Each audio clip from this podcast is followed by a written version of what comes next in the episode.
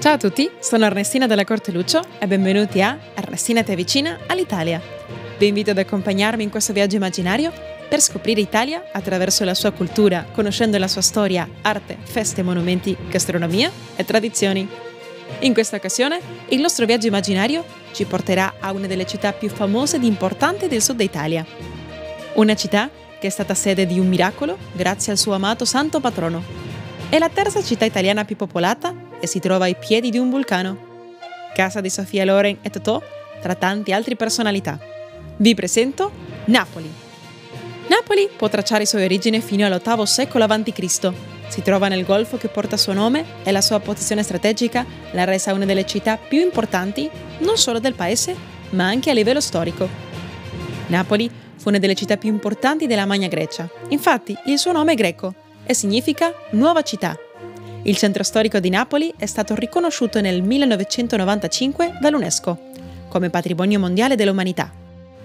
Il suo clima mediterraneo, le sue stupende spiagge e il centro storico la fanno diventare destinazione turistica indiscutibile.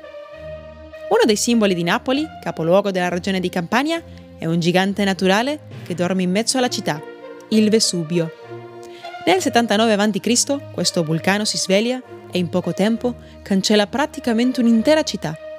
Pompei è stata seppellita da questo gigante. Il Vesuvio è uno dei due vulcani attivi dell'Europa, il più pericoloso al mondo non solo per le sue caratteristiche esplosive, ma anche a causa dell'elevata popolazione delle zone circostanti. Chi potrebbe resistere a degustare le prelibatezze napoletane, come per esempio la pasta napoletana, come spaghetti alle vongole e le pasta al ragù napoletano. Poi la buonissima parmigiana di melanzane, per il dolce possiamo meravigliarci con le sfogliatella, babà e strufoli, tra tanti altri. Manca qualcosa però.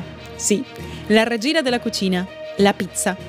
Viene riconosciuta a livello mondiale come un piatto tipico sia italiano che napoletano ed è, senza dubbio, uno dei cibi più mangiati al mondo. Napoli sa fare la pizza e infatti l'arte del pizzaiolo napoletano è stato dichiarato dall'UNESCO come patrimonio immateriale dell'umanità nel 2017. Un altro aspetto molto importante per i napoletani è la sua religiosità. La fede cattolica è presente quasi dal suo inizio e Napoli è uno dei primi posti del cristianesimo non solo in Italia. Quando pensiamo a Napoli, pensiamo anche al suo santo patrono e al suo particolare miracolo, San Genaro. La liquefazione del sangue di San Genaro è un miracolo che secondo la tradizione accade grazie alla fede dei suoi devoti. All'interno del Duomo della città sono custodite le sue ossa e due antichissime ampolle contenenti il sangue del santo.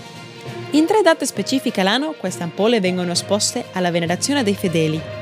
Quando il sangue si scioglie rappresenta buona fortuna, ma quando non accade non è di buon augurio per la città. Una delle volte che si è sciolto fuori quelle tre date è stata nella visita di Papa Francesco.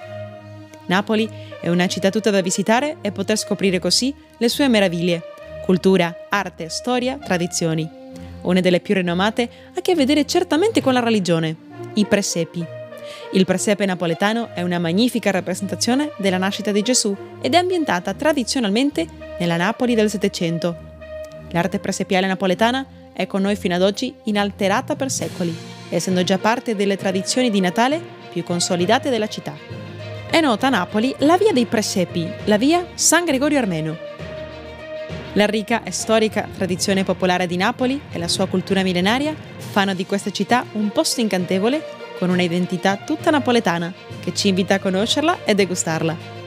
Per oggi il nostro viaggio immaginario finisce qui, ma continueremo a scoprire la bella Italia insieme in una prossima puntata. Arrivederci, ciao!